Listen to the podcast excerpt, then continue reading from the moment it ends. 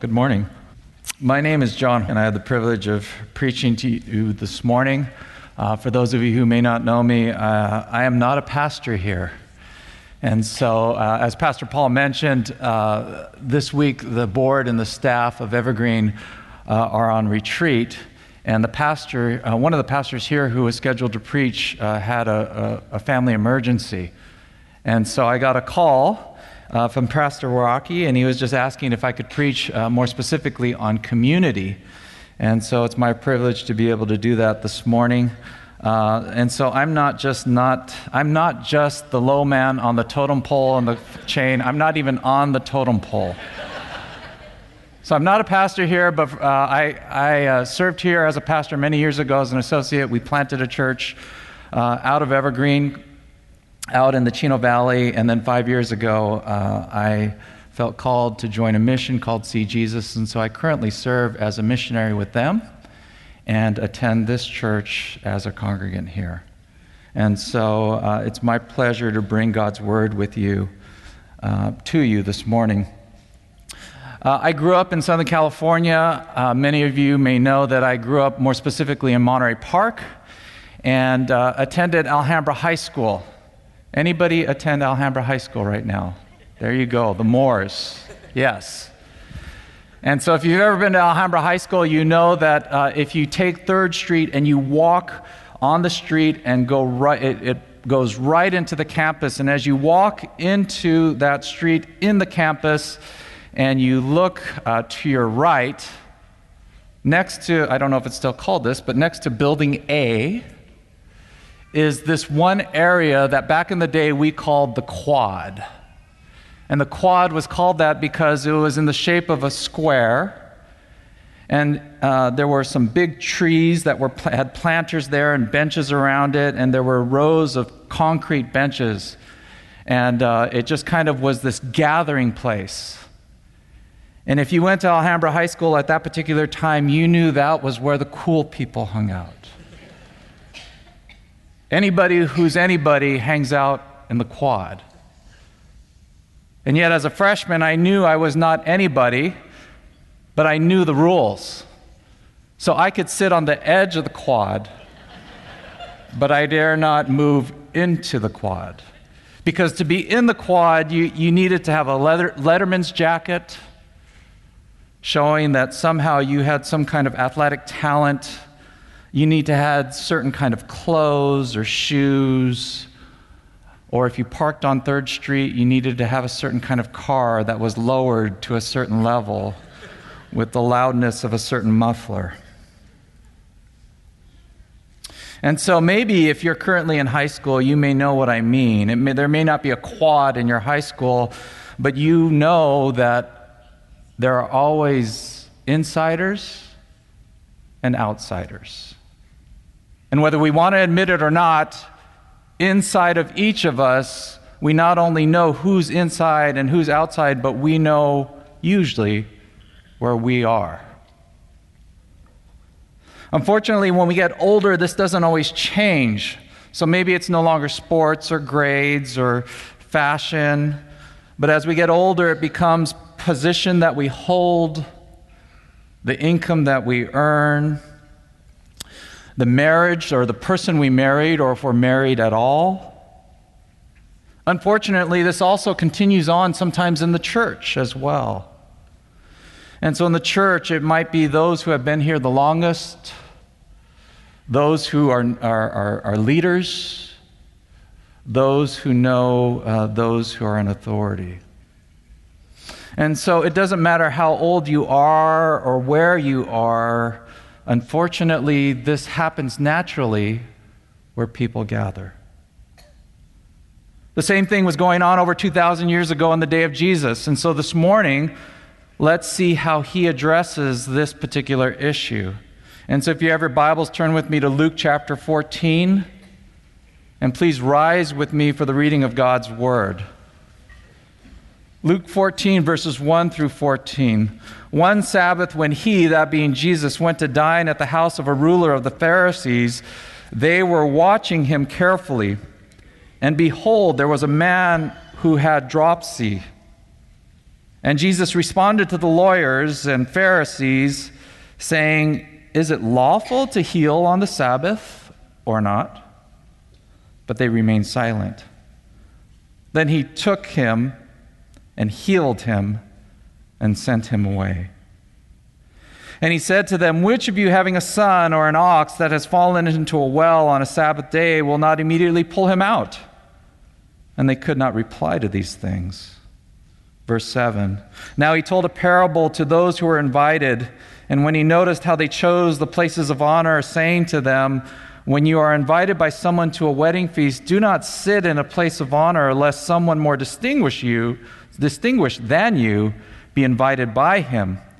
And he who invited you both will come and say to you, Give your place to this person, and then you will begin with shame to take the lowest place. But when you are invited, go and sit in the lowest place so that your host comes, when your host comes, he may say to you, Friend, move up higher.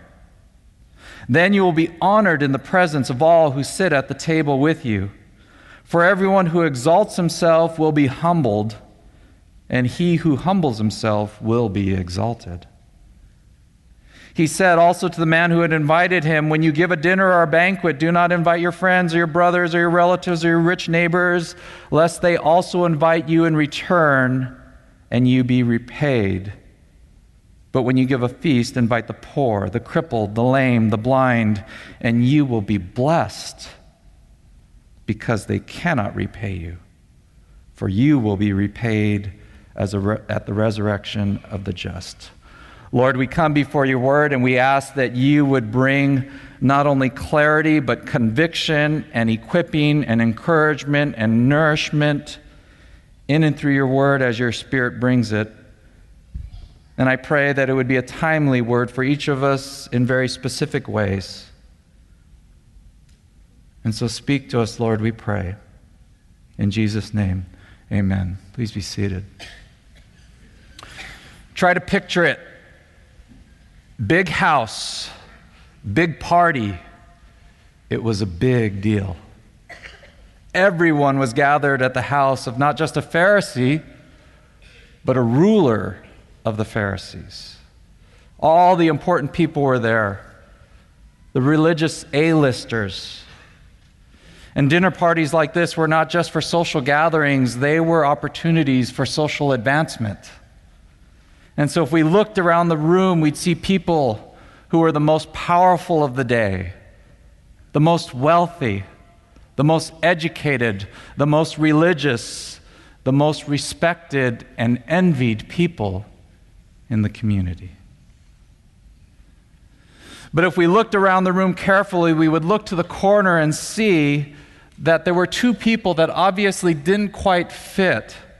One was Jesus, and so, yes, he was a teacher, but his teaching of grace grated against the legalism of the religious. And the second person definitely stuck out like a sore thumb because he was a man who had dropsy. And dropsy is an old way to refer to the medical term edema or edema. And edema is a severe swelling of the body, usually in the lower portion, usually indicating congested heart failure. I remember many, many years ago being in Haiti and uh, being on a short term missions trip, and we were walking through a, a medical facility, and one of the guys on our team was a doctor. And uh, we were sitting at lunch after serving all morning. We were exhausted. We were eating lunch, and a little boy, uh, bald little boy, uh, standing about this tall, came up and began to beg uh, for our lunch in Creole. And we were heartbroken because we knew we could not give him the food because there were strict restrictions. They were very careful about uh, what they are feeding and to whom. And so we were trying to explain to him, we'd love to share, but we couldn't. And, and, and as we were talking to him through this translator, uh, I noticed his legs. And they were like uh, uh cylinders, each about this round and this thick. And as he moved, it looked like he was in pain. And my buddy, who's a doctor, uh, said he probably has edema or, or edema. And he probably has congestive heart failure. And so, sadly, uh, a few le- years later, I, I, followed up and found out that he had uh, passed away not too long after that. The man in today's story was probably in deep pain, maybe uh, overly swollen torso and legs, probably terminally ill. And what made matters worse was that those at the party assumed that he was in that condition because secretly he must have done something wrong. And somehow this was a punishment from God. On top of that, he was sick, and therefore he was ceremonially unclean, and so no one wanted to touch him, let alone shake his hand. Can you imagine how he was feeling? pain, so unworthy, asking, Why am I here? As a freshman at Alhambra High School, I didn't have the cool clothes. I didn't know necessarily which ones were which, and I didn't have the money to buy them. I didn't have necessarily the cool friends, nor did I have the cool car, and I knew it. And so, as a young 14 year old, I felt like a nobody. And on top of that, to make matters worse, as a freshman, when you would go walking through the halls, it was tradition traditional Alhambra High School that uh, seniors had permission to hit any freshman uh, with pennies. Does that still continue today? It does. Quarters. The economy, they, they, they, they've accommodated for inflation. Wow, quarters. So they've adjusted for inflation. It was kind of like a, a copper stoning. So you could be walking, and, and they, they, they perfected uh, this ability to actually snap their fingers and hit you in the head with it. And the worst thing you could do when you are pelted by a penny is go pick it up. Because the minute you did, then it, you just had a, a shower of pennies coming your way. You ever feel like that? out of place, uncomfortable, maybe a little pain, invisible. We're not told that this particular party was a setup, but it sure felt like one, because in verse 1 it says the Pharisees were watching Jesus carefully, obviously trying to catch him doing something that they thought was wrong. And obviously, this man with dropsy was not invited because they thought he was important. He was a pawn in their master plan. And so he was there to be a challenge for Jesus about whether Jesus should heal on the Sabbath or not. And so this is obvious to everybody. And so rather than let the trap be sprung, Jesus takes it head on. He asks everyone, and more specifically the Pharisees, is it lawful to heal on the Sabbath or not? All of a sudden, the Pharisees are stuck because they know immediately as they're thinking about it publicly, they're thinking, if we say it is lawful, we just got done teaching everybody that pretty much you can't do anything on the Sabbath, especially if we call it work. So they measured the number of steps you're allowed to take and all these little details that were not necessarily always lawful. And so if all of a sudden they said, Oh, Jesus, you can work and, and heal on the Sabbath, then they would be hypocrites. On the other hand, if they said, No, you can't heal this man in obvious pain, then they would look heartless. And so instead, they sat silently with hardened hearts.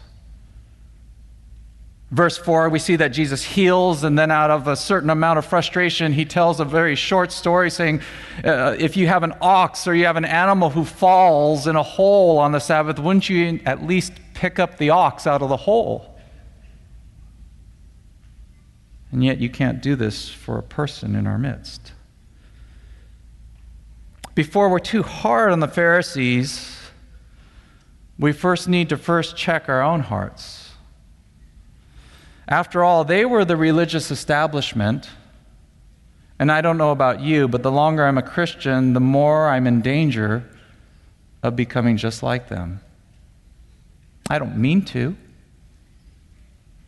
But the longer I'm a Christian and the longer I'm in church, let alone a church, the easier it is to get comfortable with what I'm comfortable with and whom I'm comfortable with.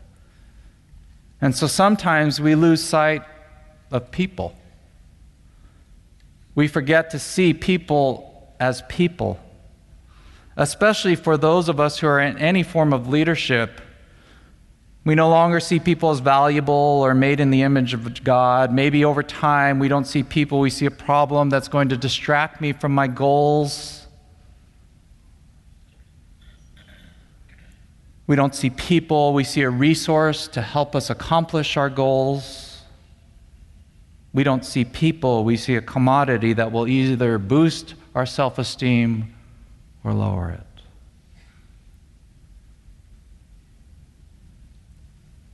Many years later, this type of atmosphere and thought was going on in the early church. And we know this because James addresses it and we have record of it. And so uh, hold your finger in Luke and turn to James chapter 2. James chapter 2, verses 1 through 4. James says, My brothers, show no partiality as you hold the faith in our Lord Jesus Christ, the Lord of glory.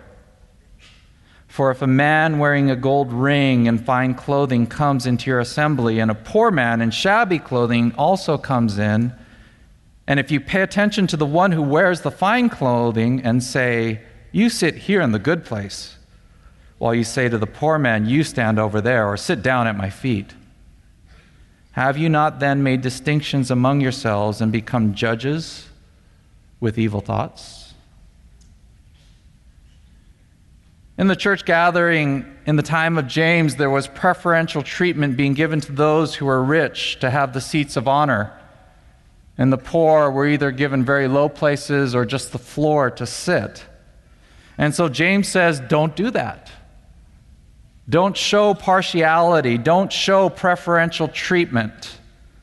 The original word translated don't show or show partiality literally means to receive the face. It means to judge a person based on face value. And so we value or devalue them on external things like physical appearance or social status or race or or in this case, wealth and power. The Pharisees were judging the sick man to be less valuable to them because he was weak. He was ceremonially unclean, and they assumed he had hidden sin. So rather than be a person in their eyes, he was simply a pawn. The Pharisees judged Jesus on face value and thought he was disrespectful. He was an uneducated carpenter who had no right teaching, let alone teaching what he was teaching. Their Pharisees invited all of the outwardly rich and powerful guests to the party because, on face value, they saw them as important, influential, and possibly valuable to get my social status even higher. What about us? How do we see people? Do we see people based on face value?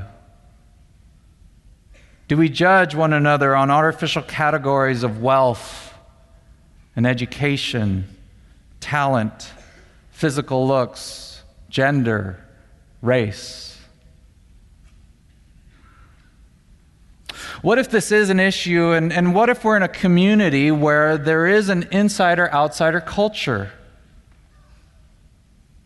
What are we supposed to do? Let's look at the rest of Luke to find out. Look at verse 7. When Jesus noticed how the guests picked the places of honor at the table, he told them this parable, this story. And he says, When you go to a wedding feast, don't sit in the seat of, uh, of honor higher, but take the lower place, lest you be later displaced by someone more important. If you take the lowest place, then let the host raise you up to a higher place.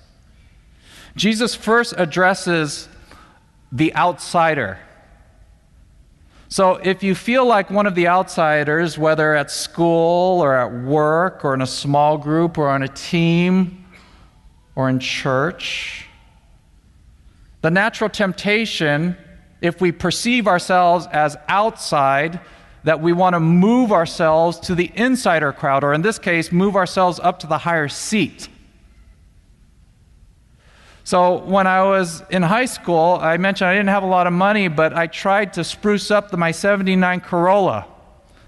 I didn't have the money to do the proper work on it. It was a beautiful car, but I ruined it because I just tinkered with it to make it just look a little different, to try to fit in and to be able to park on 3rd Street without being embarrassed.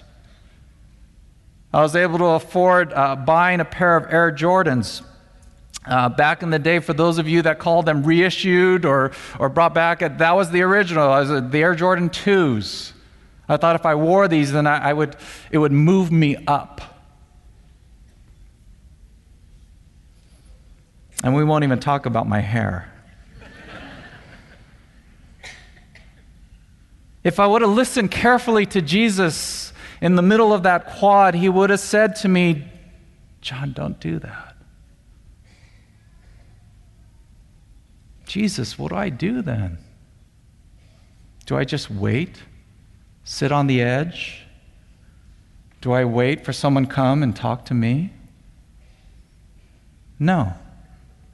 Stop trying to look to break into the in crowd. And so the problem is, is, is really not the problem of trying to make friends, it's the goal of friend making that's wrong. When we want to be in the in crowd, we want those friends mainly because it will help us feel better about ourselves. But Jesus says, don't try to raise yourself up in that way. Instead, take the lower place. What does that mean? I mean, it means many things. But minimally, rather than look up at those who are popular or in, try looking down to those who may be just as uncomfortable as you are, or feel as overlooked as you do. You are not helpless to build community. You can follow in the footsteps of Jesus and reach out to those whom He would. And so rather than look up, look down. And so, uh, because uh, most of my friends were on the basketball team and they were very good, they all moved on to the upper levels of junior varsity and, and varsity uh, the next year. And I wasn't that great, and so I just kind of stuck around on the freshman or the sophomore team, and, and I realized we were on a team of misfits guys who just were just some strange guys, and I was one of them. And yet we all kind of got along. And it actually started to get kind of fun.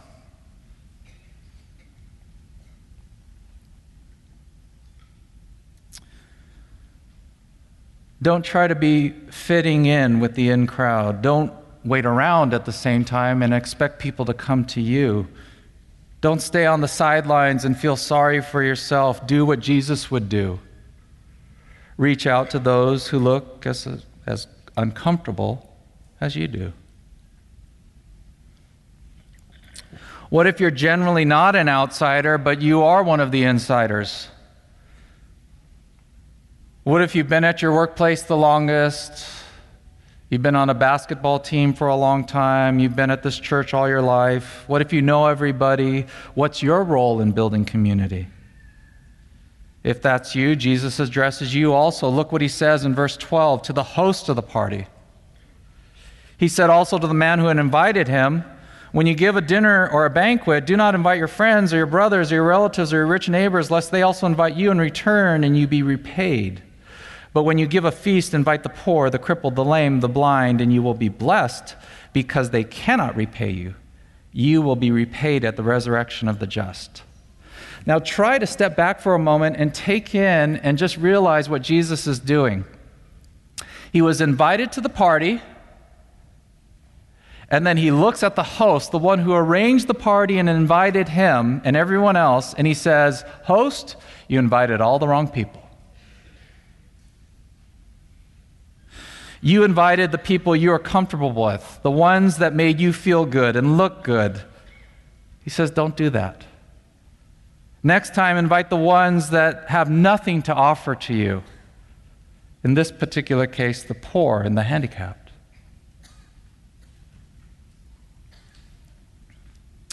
For those of you who are young people, I'll let you decide if whether you're a young person or not, but especially for those of you who are in grade school or high school, maybe even college.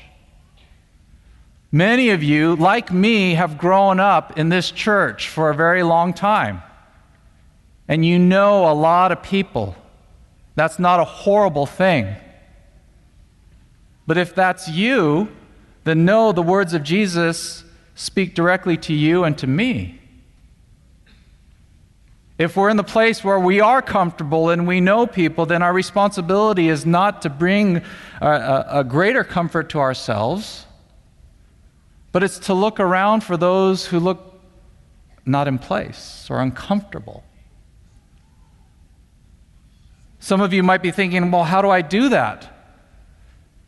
And the easiest thing to do and the most important thing to do is at a youth group meeting, uh, at a, a, a Sunday school class, you actually stop and look around. Because sometimes when we're so used to the way things go, we don't notice things because we're just used to the routine.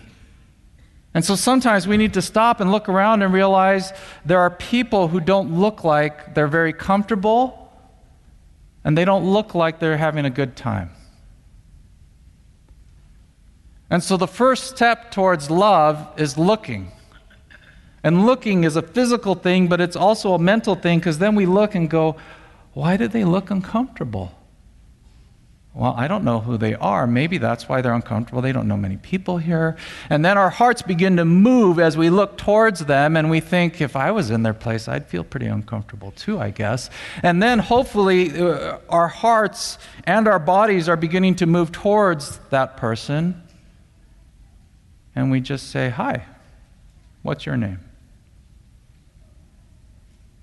Doesn't sound like a big deal, but if you're on the side, that's a big deal.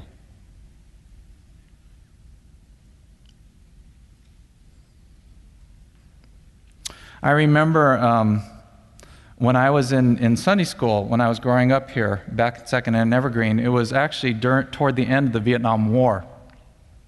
And churches were sponsoring programs to have refugee families come over and sponsor them and actually provide for them um, uh, a community in the church, um, physical resources, food, and clothing, because they were obviously coming from a war torn country.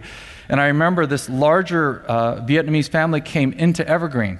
And I know probably some of you here were part, influential in being a part of that happen. And thank you for doing that. And so the kids, there, I forgot how many kids, there were a lot in the family, but one of the younger ones was my age. And so he ended up in our class, and I didn't think much of it. Until one day I kind of slowed down to realize gosh, he doesn't really speak English. I was looking, and his clothes uh, looked very worn. They were probably donated. And I just never took the time to look and think wait, where did he come from? Didn't we study something like that in, in class about some war? Our hearts won't be moved until we stop and we look and put ourselves in their shoes. Another way of saying it is that we kind of incarnate or we, put, we, we, we literally walk in their shoes. But that won't happen if we're still too busy looking at ourselves and our own comfort. Typically, when we try to build community, we naturally look for people that we're comfortable with, and that, that's not horribly wrong. But we also secretly are asking, how can I kind of benefit from this relationship? New Testament scholar Darrell Bock says the best hospitality is that which is given. not exchanged. In other words, to build a gospel community is one that takes effort in which we give of ourselves without really an expectation of what, what's in it for me.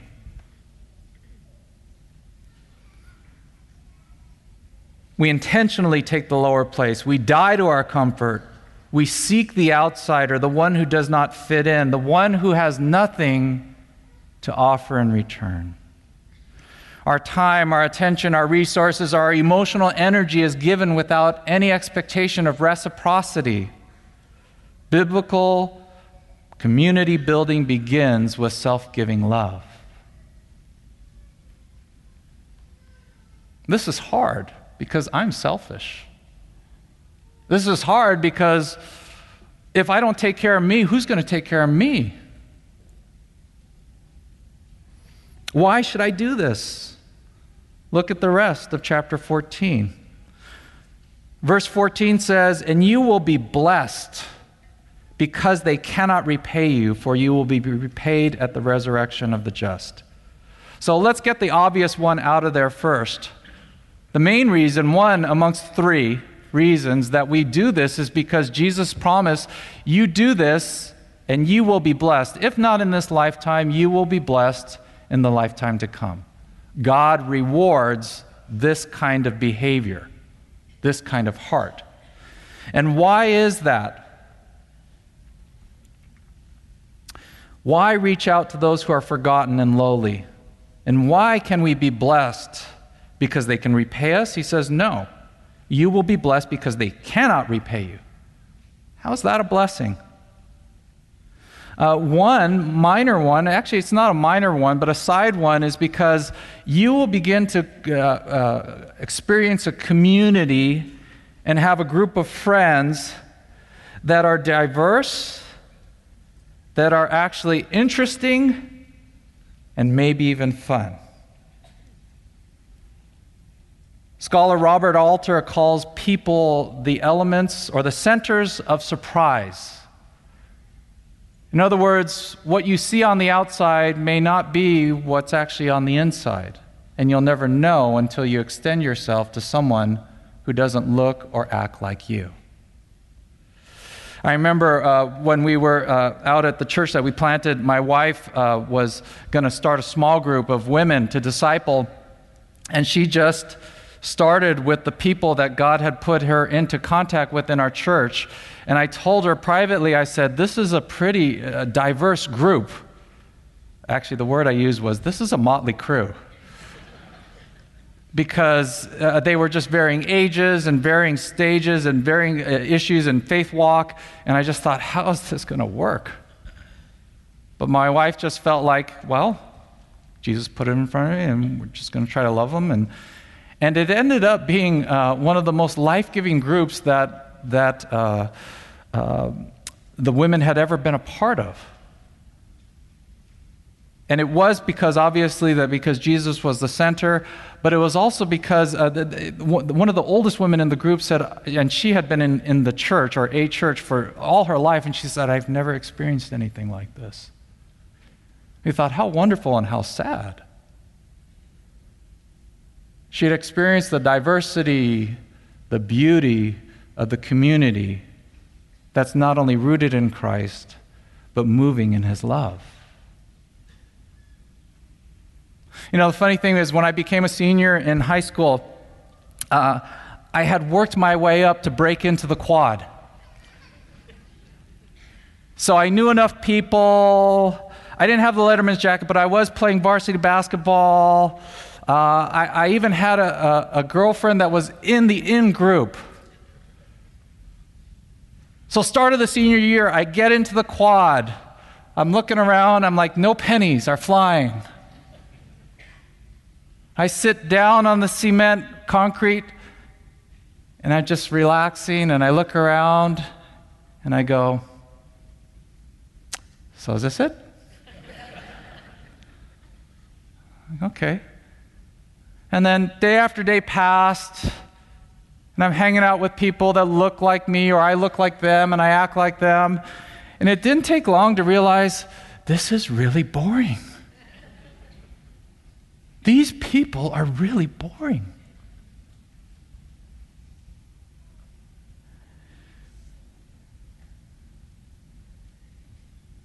Brothers and sisters, if the community that you're in on a regular basis is boring, maybe it's because we have yet to experience the thrill as well as the challenge of reaching out and loving others like Jesus. Or maybe it's because we have not received the joy of experiencing the diverse beauty of the body of Christ. Or maybe it's because everyone or the majority of the people you're hanging out with actually look and act and sound just like you. And so they're not boring, but maybe you are.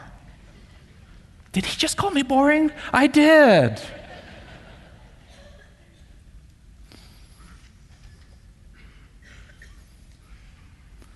So, why will you be blessed? Because Jesus says, I'll reward it. Why will you be blessed? Because we now begin to experience the diverse beauty of the body that Jesus shed his blood for. And why will you be blessed? Because this ultimately pleases God. Why? Because this is the heart of God. This is true biblical love. This is gospel love. This is the heart of God. Romans 5 6, it says, While we were still weak, at the right time, Christ died for the ungodly. That's you and me. For one will scarcely die for a righteous person, though perhaps for a good person one would even dare to die. But God shows his love. How? He shows his love for us in that while we were still sinners, while we were still dead, while we were still on the outside, while we were still nobody, Christ died for us. Do you realize none of us have a right to determine who's inside and who's outside? Why? Because in God's holy eyes and presence, we're all outsiders. We have all sinned. We have all fallen short. We're all wayward sons and daughters. And yet, God reached out to us when we had nothing to offer. We were unsightly on the outside, on face value, and then He looked on the inside and realized my heart was a sinful mess, and yet He died for me and for you while we were still on the outside. Why? Because he wanted to bring us on the inside, and the inside is not inside of church. The only perfect, diverse, beautiful, loving community that has ever existed is the one between the Father, the Son, and the Holy Spirit. That's a perfect triune community. And so uh, the amazing thing is that if you want to say there's an inside, that's the inside group. Anything and everyone outside of that is outside. And so the amazing thing is when Jesus prays for the sheep in John 17, in verse 20, he says, I do not ask for these only, but also for those who will believe in me through their word, that they may all be one. They, the, the, the those who are saved in Christ would be one, just as the Father and me are one, and in you, that they may also be in us, so that the world may believe that you have sent me. The glory that you have given me, I have given to them, that they may be one, even as we are one, I and them, and you and me, and that they may become perfectly one you know, the amazing thing, there's so much there, but uh, in, in essence, what Jesus is praying is, may the church, those that, who, who, whom I'm going to shed my blood for, may the Father make them one in me and bring them home to be part of us. In other words, make them one as outsiders by bringing them inside to be in community and communion with us in and through the sacrificial blood of Jesus. That's mind blowing. We are invited to participate and be a part of the perfect triune community of the Father, Son, and Holy Spirit. And we have no right to be there but by the blood of Christ. Now, when we kind of begin to comprehend that just a tiny bit, it's mind blowing. And then there's no way we can ever look around here on this earth and go, He's inside, he's outside, I'm inside. You're, you know how ridiculous that is. I can't imagine what God was doing when He was looking down on me and just looking, Son, what, what are you doing with the quad?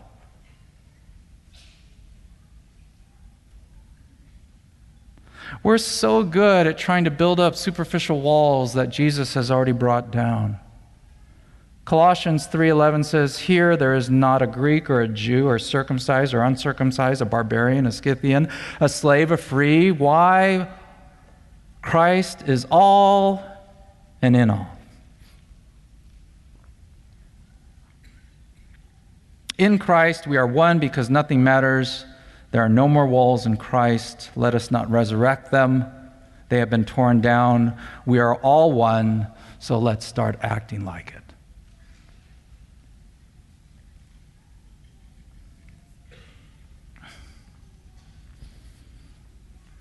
I believe in the DNA of this church, there is great hope. Because before I was ever wrestling with the issues of the quad, uh, I was a, a, a seven year old kid who had lost his father uh, to stomach cancer and had just started attending this church called Evergreen Baptist uh, down in, in East Los Angeles. We were an unknown family, just the three of us. My mom was a young widow, and it was me and my sister. And many of you who are still here, we were at least, if you want to talk about insider outsider culture, we were outsiders. And we had nothing to offer but sorrow and loneliness and pain. And you, Evergreen Baptist Church, didn't see any barriers and brought us in and became family. It's in our DNA. It's obviously in Christ, but it's also even in our history. We can't forget that. And so, the longer we're here, the more that we need to be reminded not just of our history of Evergreen, but our history in Christ. And so, I have great hope that because God has worked in and through this body in this way, that He will continue to do so in an even new and greater way. But it's going to require that we do small, intentional uh, things to move in the love of Jesus. So here's a small one. You want to mess with Pastor Rocky's mind? Next week, when he comes up to pray, uh, preach, sit in different seats. Preachers know generally where you're sitting. One, it'll mess with his mind because he'll just be like, something's off, and I don't quite get it. Now, for those of you who have small children, I understand why you're back there. But by some time, and I do this too, I get comfortable in my own seats and the people that I'm used to sitting with. And that's not a horrible thing, but over time, it's like we need to move around a little bit, meet a few new people, extend ourselves. In Philippians 2, Paul instructs us to do nothing from selfish ambition, but count others more significant than ourselves. Look to the interests of others. But my seed, I, I, I know where it is, and look to the interests of others. Count others more important than yourself. Why? Because we want to be like Jesus. The good news is, is the, the bad news is, is you're going, this is a little scary, not just changing seats, well, maybe for some of you, but if I begin to extend myself in that Sunday school classroom or on that basketball team or in that youth group or in that small group or during the coffee hour or during the, the, the time before and after the service, it's going to be a little uncomfortable. It's going to cost me a little bit of time, a little bit of energy. You know the good news is? is that in of yourself and in of myself, we do not have the ability to do it. But it says here that when we look and act in the heart of God, that Jesus not only rewards us, but really He goes with us. And so that's where we just cry upon Him and say, Jesus, help me be like you today. Help me overcome my fear, my discomfort. Give me your heart. You have the heart of leaving the 99 to just go for that one. Would you help me to see that one and then help me to move toward that one? Let me pray for you. Lord, I pray for this church. I love this church. I've been loved by this church. But I know, just having been this, at this church for quite some time, it's easy to get comfortable. It's easy to think it's about me. It's easy to see walls or barriers or parameters that really are not there because, Jesus, you've torn them down. Lord, would you give each of us eyes to see the ways in which we are just way too comfortable? Would you give us eyes to see the ways in which you have blessed us and loved us and brought us into your family in and through Christ, and therefore we are free to go and love others like you do? Would you give us eyes to see the one? that we might leave the 99 in our sections of seating or friends or small group and to reach out to the one. And whether that be in the church or outside the church, Jesus, help us. And as it says in that passage, uh, they will really know in John 17, the world will know that we're with you because of the way that we are loving the outsider, the way that we are loving just like you. May that be so by your grace, and may you be glorified through it. In Jesus' name, amen.